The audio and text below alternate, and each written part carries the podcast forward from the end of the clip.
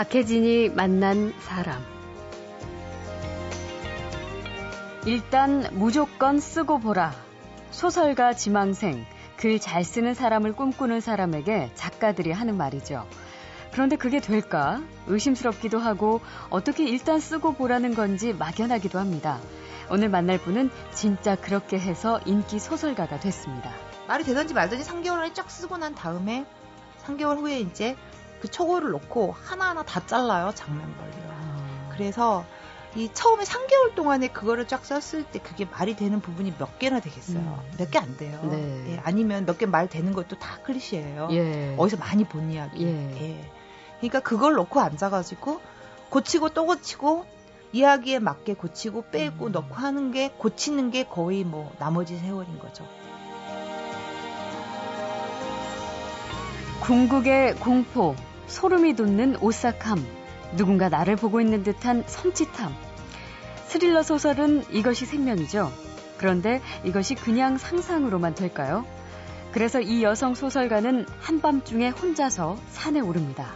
그 무섭고 오싹오싹하고 무섭고 공포스럽고 도망가고 싶고 이거를 느껴보기 위해서 사실 간 거잖아요. 예, 예. 그렇게 다니다 보니까 나중에는 이게 이제 공포도 그 내성이 생겨요. 그 즐기게 되는 거예요. 산행을. 네. 그래가지고 몇 년을 하다 보니까 이제 습관이 돼가지고 낮에 산에 가면 너무 이상해요. 예, 예. 네. 진짜 이야기를 쓰기 위해서 흥미로운 습관을 만들어가는 작가. 작품이 나올 때마다 영화사가 더 흥분하는 소설가 곧 만나죠.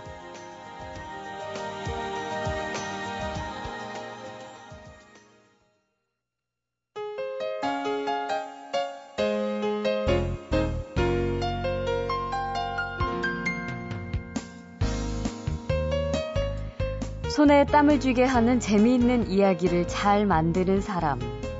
소설가를 보면 보통 사람은 주눅이 듭니다. 문학 공부를 철저하게 하고 보통 사람과는 다른 세계에서 어릴 때부터 작품 세계에 몰두해야 될 것 같고요. 흔히 하는 말처럼 생활전선에서 힘겹게 사는 보통 사람이 어릴 적 꿈을 쉽게 다시 쫓아가는 것, 또 그렇게 해서 인정받는다는 것이 과연 가능한가 의구심도 많이 듭니다. 어제에 이어서 오늘 만날 분은 바로 그런 회의와 의구심을 한 방에 날려주는 분인데요.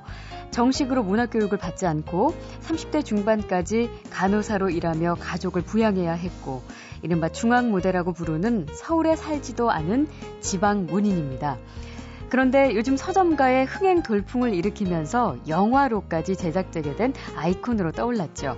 소설 7년의 밤의 주인공 정유정 작가를 어제에 이어서 다시 만나겠습니다. 반갑습니다. 반갑습니다. 아, 그 어제 이제 본인이 근무하던 그 병원 중환자실에서 어, 투병 생활 하시던 어머니를 끝내 떠나 보냈고 어, 동생 3명을 줄줄이 공부시키느라고 20대가 훌쩍 갔다는 그 말씀까지 해 주셨죠. 그러면 그 어머님의 투병 생활이나 음. 그 지난 고단했던 20대의 삶이 어쩌면은 예.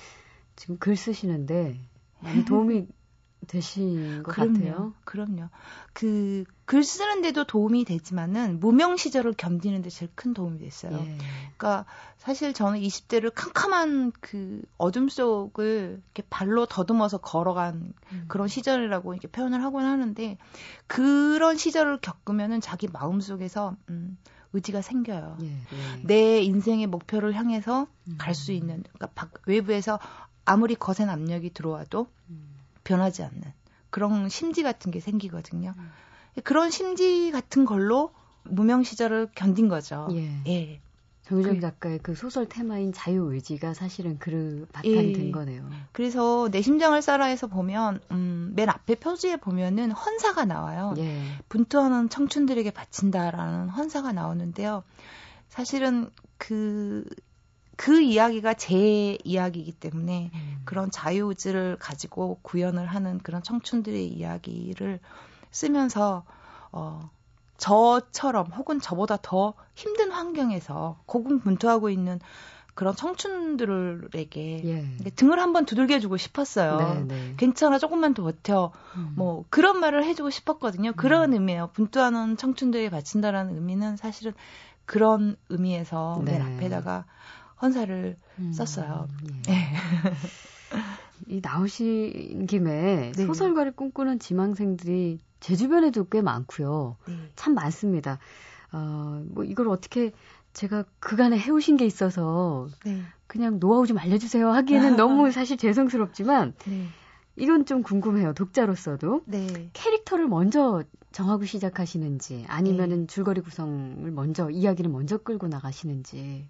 저 같은 경우는 음, 이야기 얼개를 먼저 만들고요. 예. 거기에 적합한 캐릭터를 소환을 한 다음에 음. 그 캐릭터들에게 어 이게 우리가 보편적으로 생각할 수 있는 캐릭터들이죠. 여기에는 이런 캐릭터가 맞을 거야라고 네. 불러본 다음에 그 캐릭터를 성장을 시켜야 돼요. 음. 그대로 쓰면은 굉장히 진부한 인물이 돼버리거든요. 네, 네. 그러니까 그런 어떤 특징들을 하나씩 집어넣고 그걸 키우면은 이게 나무에 이렇게 이끼가 자라서 착 덮듯이요. 그 사람의 특징이 그 사람을 덮게 돼요. 예. 그러니까 그런 방법을 쓰려면 뭐가 필요하냐면 자기 자신하고 마주 봐야 돼요. 음. 그러니까 인간이 여러 가지의 얼굴을 가지고 살아요. 사회적 그렇죠. 얼굴, 또 음. 엄마로면 엄마로서의 얼굴, 또 화장실에 들어가서 거울을 보면 나 혼자잖아요. 네. 그때는 뭐 별짓해도 아무도 모르죠. 음. 정말 맨 얼굴이 나오거든요. 음.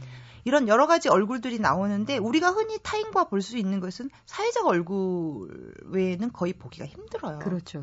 예, 그렇다고 보면은 타인을 통찰해 가지고는 100% 캐릭터를 만들기 어려워요. 음. 그 자기 자신을 봐야 돼요. 예. 제 자신을 들여다 보면은 저 같은 경우는 그러더라고요. 제 자신을 들여다보고 이렇게 보고 있으면 불안하고 충동적이고 굉장히 못되고 치사하고 예. 예 남한테 말하기 부끄러운 예, 예. 예, 그리고 더럽고 발가락 사이에 이렇게 문지르고 앉아 있는 아주 굉장히 여성스럽지 못한 그런 예 어. 그런 것 그런 모습도 있고 그럼요 예 그런 것들을 끄집어내 가지고 적절하게 분배를 하는 거죠 이 음. 사람에게는 오영재다 하면은 굉장히 이 사람은 치사한 남자는 아니에요. 음. 굉장히 뭐라 그럴까 편집증적이고 네. 예, 자기 세계에 대한 어떤 그런 게 엄격한 남자거든요. 음. 그게 이제 지나친 거죠. 음. 그런 강박증, 편집증 이런 부분이 나한테 뭐가 있을까라고 뒤지면은 저는 책 같은 거에 이렇게 흐트러져 있는 꼴을 잘 못 봐요. 아, 그래요? 예. 음. 막 가서 손가락으로 눌러가지고 이 줄을 맞춰놔야 돼요. 예, 예. 예. 열을 세워놔야 돼요. 예. 그리고 막 그런 것들을 찾아내서 얘한테 심어 놓으면 이게 자라가지고요. 오영재가 성냥개비를 쌓아서 집을 만들고 이런 것들이 가지런히 쌓아서 집을 이런 강박증들이 나오고 음. 편집행위들이 나오는 거예요. 네, 네. 예, 그런 식으로 제 저 같은 경우는 그런 식으로 인물들의 특징을 만들고 음. 전형성과 특수성, 그러니까 음. 전형성과 특이성 이 두 개를 결합해서 어, 어떤 한 인물을 완성하는. 네. 예.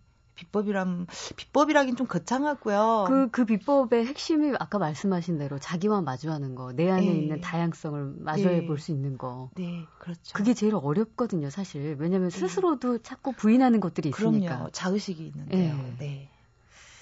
그거를 벗어야죠. 오늘 밤엔 저도 그 나의 자유, 자의식을 깨고 네. 여러 가지 저의 모습을 새롭게 발견하는 시간을 가져보겠습니다.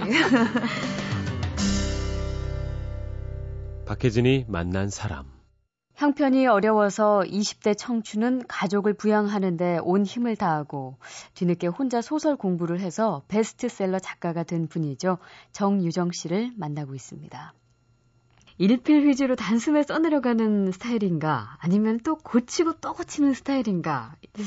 자료를 좀 살펴봤더니 이 7년의 밤 이 작품이 초고 2천매를 그 3개월 만에 쓰셨는데 네. 완성하기까지는 2년이 걸렸어요. 네, 네.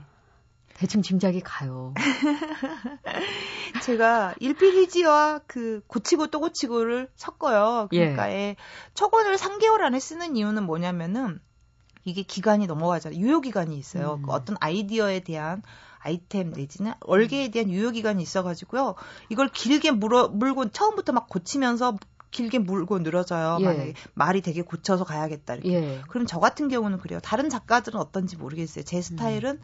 실증이 나요. 그러니까 아. 유효 기간이 넘어버리는 거예요. 아. 예, 그러니까 그 3개월 아이디어의 유효 기간이라는 건 좀 새롭게 느껴지네요, 진짜. 예, 그게 좀 진부하게 느껴지기 예, 예. 시작해요. 그게 지나면 음식물 이렇게 쉬듯이 음. 좀 진부하게 느껴지기 시작하니까 그 전에 진부함이 느껴지기 전에 싹 써버리는 거예요. 말이 음. 되든지 말든지 예. 나중에 이거 말이 되게 고치면 되는 거니까 네.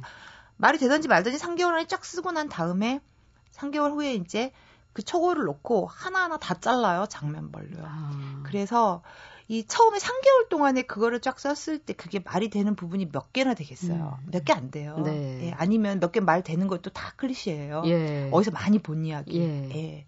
그러니까 그걸 놓고 앉아가지고 고치고 또 고치고 이야기에 맞게 고치고 빼고 음. 넣고 하는 게 고치는 게 거의 뭐 나머지 세월인 거죠. 아. 예. 그 나중에 고치다 그렇게 고치면은 정말 어, 단점이라면 너무 질려요. 1년이 넘게. 그러겠네요. 예. 너무 오래 보고 있어서. 예, 너무 질려서 어쩔 때는 이 온 것만 보면 구토증이 올라오는. 아, 그래요? 예, 그런 지경이 되기도 하고.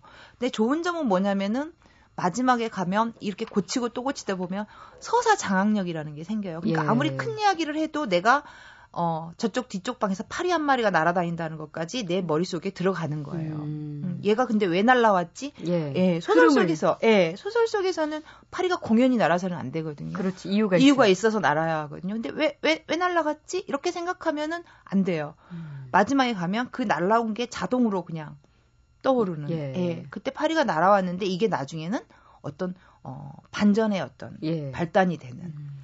이런 식으로 서사 장악력이 마지막에 음. 생긴다는 게 장점. 네, 네. 예, 음. 질린다는 게 단점. 작가에게는. 네. 그, 이 소설들 보면은 이 작가들이 처음에 어떤 모티브로 시작을 했을까 이게 독자의 아주 단순하면서도 순수한 궁금증인데요. 음. 어, 7년의 밤이 대단한 이야기 이 진짜 이 서사 장악력이 있는 이 막 인간의 본성을 건드리는 이 작품은 대체 어디서 시작됐을까? 네.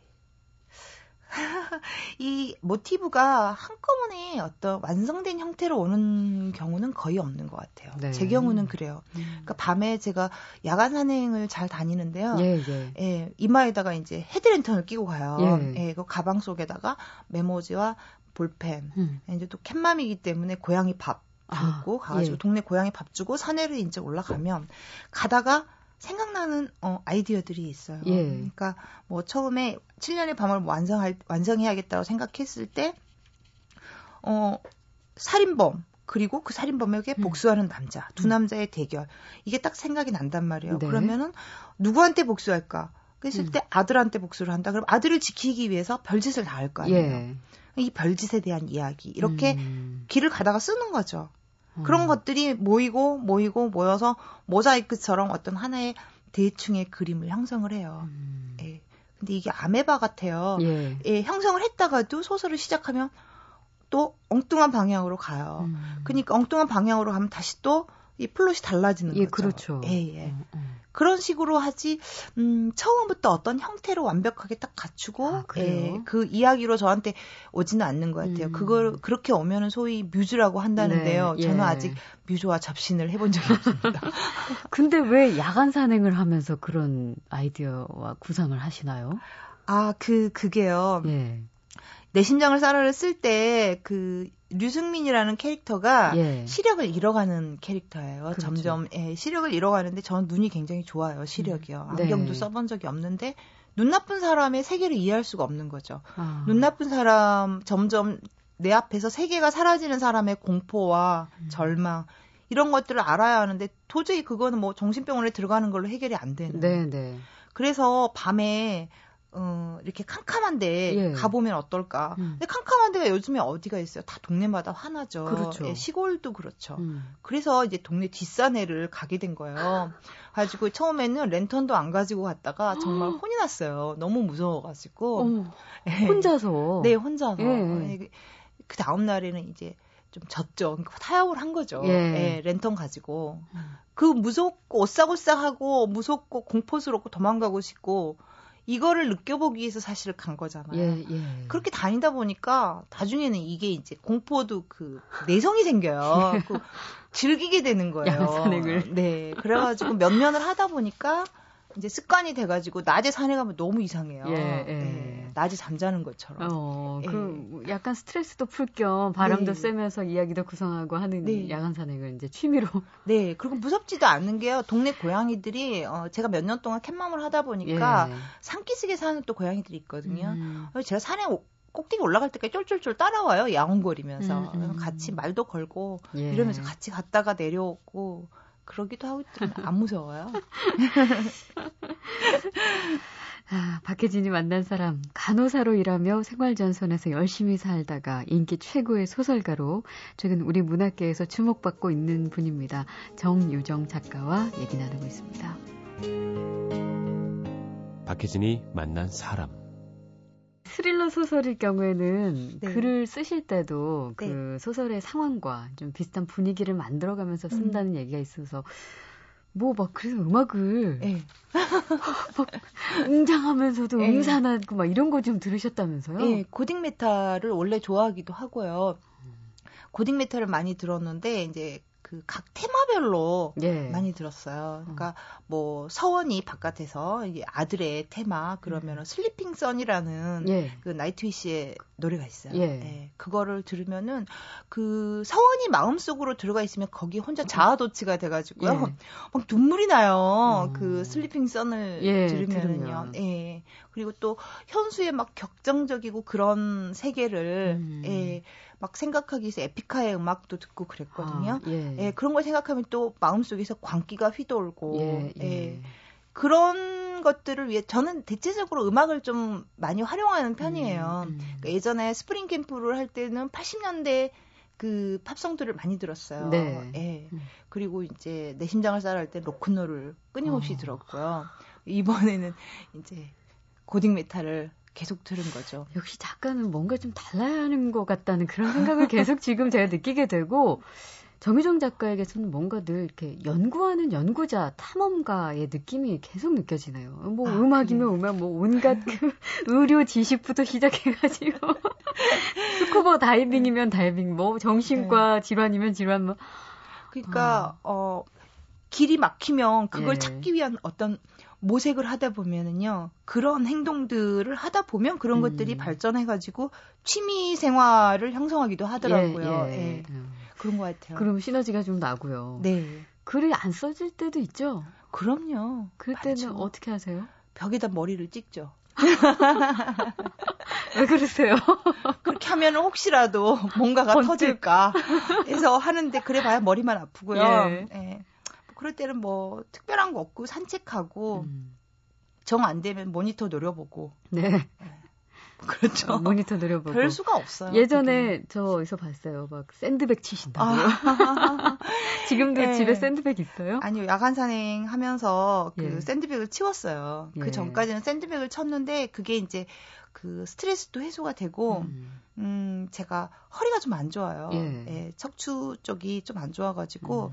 운동을 하라고 의사 선생님이 그러더라고요. 네, 수영을 네. 좀 하라고요. 음. 수영을 하면 이렇게 등에 근육이 생겨서 그렇죠. 예, 허리가 덜 아프다고. 수영 대신에 한개 샌드백질. 남편분에게 하나 사와라 해가지고 네, 집에다 네. 매달아 놓고. 네, 화나면 남편 사진 붙여놓고.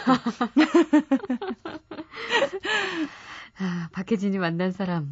정신병원 이야기를 쓰기 위해서 정신병동에 들어가고 또 스킨스쿠버 얘기 때문에 전문 서적 독파에 관련 동호회 잠입하고 또 공포의 최대치를 위해서 밤에 혼자서 산에 오르는 작가 정유정 씨와 이야기 나누고 있습니다.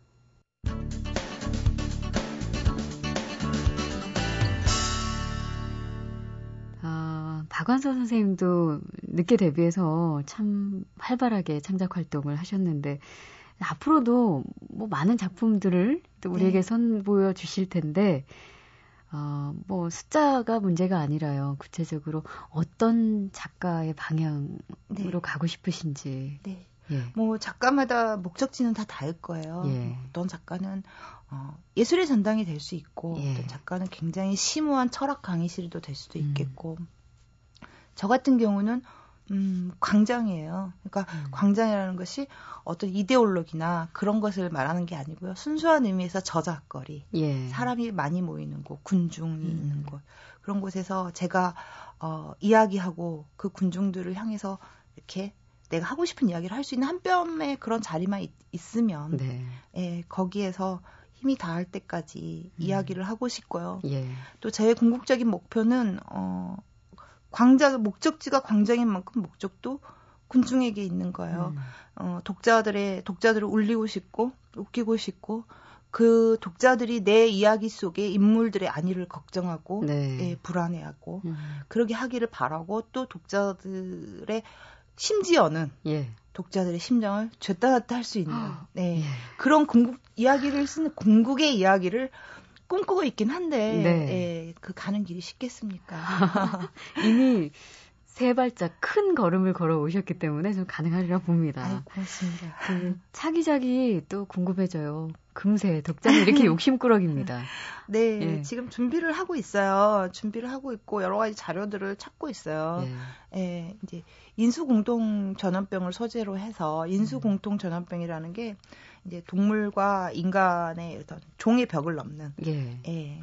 인간도 동물의 이론이긴 한데 그, 렇죠 종의 벽을 넘는 그런 이제 전염병 음. 음. 이걸 소재로 해가지고 지금 공, 여러 가지로 자료 조사를 하고 있긴 한데요. 인물도 주인공도 마련해 놓고 예. 이야기 얼개도 어느 정도 나와 있는데 가장 중요한 것은 저는 소설을 출발시킬 때 가장 중요한 게 주인공이 무엇을 욕망하는가예요. 음. 주인공의 욕망이 뚜렷하지 않으면은 갈등이 생겨나지 않아요. 그렇네요. 주인공이 성취하려는 바가 뚜렷해야만이 갈등이 생기고 음. 이 갈등에서 대립이 생기고 네. 이야기가 앞으로 나아갈 수 있는 힘이 생기는 거거든요. 음, 음. 이 주인공이 지금 뭘 원하는데 물으면은 저는 대답할 게 없는 거예요. 네. 누가 그러는데 그러더라고요. 그러니까 작가에게 가장 힘든 거는 뭘 이야기할지 아는 것이다. 그렇죠. 이런 거라고 했는데 예, 예. 현재 제가 딱 그거에 걸려 있는 거예요. 이 사람이 음. 뭘 원하는지를 모르겠는 거죠. 음, 음. 주인공이 있고 이야기 얼개가 있지만 주인공이 욕망하는 게 뭔지를 음. 아직 듣지를 못해가지고요. 예. 굉장히 고민이 많아요. 음, 그러다 음. 보니까 요즘 하고 있는 거는 자료조사하고 또 떠오르는 이 모티브들에 대한 어떤 장면 묘사들 예. 해놓, 해서 이제 이렇게 차곡차곡 쟁여놓고 있는 네. 그런 상황인데 제 계속 이제 2년에 한 번씩 제가 책을 냈는데 저도 내년에 기필코 예. 내년 후반기에 예. 책을 내서 저도 1년 만에 책을 내는 작가 한번 돼보고 싶어요. 근데 될지는 모르겠어요. 기대하겠습니다. 네. 어, 최근 한 신문 칼럼에 이제 네. 초심을 잃지 않겠다는 그런 뜻으로 은어의 소리를 들을 수 있는 어느 맹인 어부의 이야기 이거 쓰셨어요. 이거 참 네. 와닿았는데요. 실제 네. 경험담인 것 같기도 하고. 네, 그렇죠. 실화예요. 제가 그 아주 새내기 간호사 때요. 예. 새내기 간호사가 되면은 그 훈련을 시키기 위해서 간호사들도 훈련이 필요해요. 예. 학교만 나왔다 해서 간호사가 되는 게 아니고요. 음. 한 6개월 정도를 되게 그 아주 힘든데 그 중에서 응급실이 대체적으로 많이 그렇죠. 이제 발령을 내요. 예. 응급실에서 어, 모든 종류의 환자들을 다 만나보고 힘든 일을 해보라고 발령을 내는데 응급실에 어느 환자분이 오셨어요 밤에요. 근데 선글라스를 이렇게 끼고 오셨는데 예. 선글라스를 한밤중에 비 오는 밤에 끼고 딱 오셨는데 지팡이로 이렇게 앞을 더듬으면서도 간호사실로 똑바로 오신 거예요. 예. 예. 그래가지고 눈이 아파 눈이 아파서 눈이 빠질 것 같아요. 네. 진통제를 놔달래요. 근데 음. 진통제를 놓으려면 의사 선생님이 봐야 하고 그렇죠. 예, 오다를 내야 하니까 아, 눈을 한번 보여주세요. 그랬어요. 어떻게 아픈지 보자고. 예. 선글라스를 딱 보였더니 눈에다가 손을 싹 집어 넣어가지고 예. 눈을 싹 빼서 저한테 쑥 내미는 거예요. 어머. 양눈이 다 손바닥 위에서 어떡해. 저를 노려보고 있는 거죠. 의안이었던 거죠, 그게. 아. 그러니까 그 병원에서 유명했어요. 응급실 그분이라고 불렀거든요. 예. 그분이 오셨다고. 예, 예, 네. 예. 네, 이분이 6.25 참전용사였어요. 아, 이제 알고 보니까 예. 6.25 참전용사였는데 굉장히 순박한 시골에서 자라다가 음. 6.25 참전을 했다가 수류탄 파편에 눈을 잃었어요. 네. 그래가지고 이제 그 제대를 한 거죠. 그래고 음. 고향으로 돌아와서 그 섬진강에서 예. 은어를 잡으면서 이제 뗏목을 이렇게 띄워서 은어를 잡으면 살았는데 눈먼 사람이 어떻게 은어를 잡을까? 전 그게 궁금했거든요. 네. 근데 이분이 살아야 하잖아요. 음. 생업으로 은어를 고기잡이를 하는 건데 눈이 안 보이니까 이 귀로 은어 떼가 몰려오는 소리가 귀에 들리는 거예요. 와. 그쪽으로 뗏목을 몰고 가서 그물을 이렇게 던지면 은어를 은어를 그렇게 다른 사람보다 더 많이 잡아먹는 예, 예, 거죠. 예. 예. 그런 상태에서 굉장히 이 사람이 유명해졌어요. 음, 이분이요. 음. 그러다 보니까 어느 방송국에서 이렇게 은어의 소리를 듣는 눈먼 어부가 있다. 예. 이걸 듣고 방송을 취재하러 나와서 보니까 국가 유공자였던 거죠. 아, 예. 6.25 참전용사. 음, 음. 이분은 너무 순박해가지고 본인이 국가에서 보장받을 수 있다는 걸 몰랐던 거예요. 예, 예. 예. 그러니까 이제 방송국에서 PD 분이 이제 주선을 해주신 거예요. 예. 그간에 이제 못 받은 보상금까지 다 소급해서 아. 봐줄 수 있게. 받고 나니까 집도 사고 음. 또 가난했던 살림에 아이들을 못 가르칠 줄 알았는데 이제 대처로 다 보내서 대학도 보내고 예. 이렇게 생활 형편이 좋아졌죠. 예. 보내다 보내고 좋아졌는데 이분은 정작 절망에 빠진 거죠. 왜냐하면 뗏목 대신에 굉장히 좋은 배를 사서 강에 띄운데 은어 소리가 안 들리는 거예요. 음. 그러니까 절실함이 사라져 버린 뒤에 은어 소리가 아. 사라져 버린 거예요. 예, 그러니까 예. 본인은 그런 절망에 빠지니까 화가 나니까 없는 눈이 아프고 그러니까 병원에 와서 주사 놔달라고 아. 이렇게 오시고 그러니까 외로워서 오는 거죠 말하자면. 그렇죠. 예. 예. 음. 나중에 그 사연을 이제 그 지금까지 이, 이 사연을 본인한테 들은 게 아니라 저는 이제 수간호사를 통해서 음. 들은 사연이에요. 예. 예. 저분이 그런 분이니까 너희들이 저분이 그럴 때는 눈을 던진다든가 예. 이러면은 딱 가서 주워서 깨끗한 꺼즈로 닦아서 다시 가서 넣어드려라 예. 이러시더라고요. 예, 그래서 그 이야기를 썼었어요. 음. 그래서 저 가끔 이제 일이 안 되고 힘들고 또 저도 아무리 제가 맹렬하게 이렇게 돌진을 하다 하 더라도 전차도 가다 보면 기름이 떨어질 때가 있다고요. 예. 예. 예. 나는 왜 쓰는가 회의할 때가 있어요. 음. 그럴 때 가만히 생각하면서 그 은어의 소리를 생각해요. 은어의 예. 소리가 들리는지. 인생의 자기 가치거든요. 지켜야 할 가치. 음. 그분에게는 그러니까 생업을 넘어서 그게 자기 인생의 음. 존재의 징표였던 거예요. 그러네요. 그걸 잃어버리니까 절망에 빠진 음. 거거든요. 그래서 저는 가끔 그 은어의 소리를 생각하면서 예. 네. 지금도 은어의 소리가 들리시죠? 그렇죠. 안 들리면 큰일 큰일 나죠. 네. 창작 고통이 참 어, 굉장히 좌절하는 순간도 있고, 네. 어, 굉장히 그 바닥까지 가야 되는 그런 순간도 있겠지만, 언제까지나 그 은어의 소리가 계속 들리기를 바라겠습니다. 아이, 고맙습니다. 예. 박혜진이 만난 사람, 올해 발간된 국내 소설 최고의 판매 부수를 기록하며 영화 제작까지 확정된 7년의 밤의 작가입니다. 소설가 정유정 씨를 만났습니다. 고맙습니다. 감사합니다.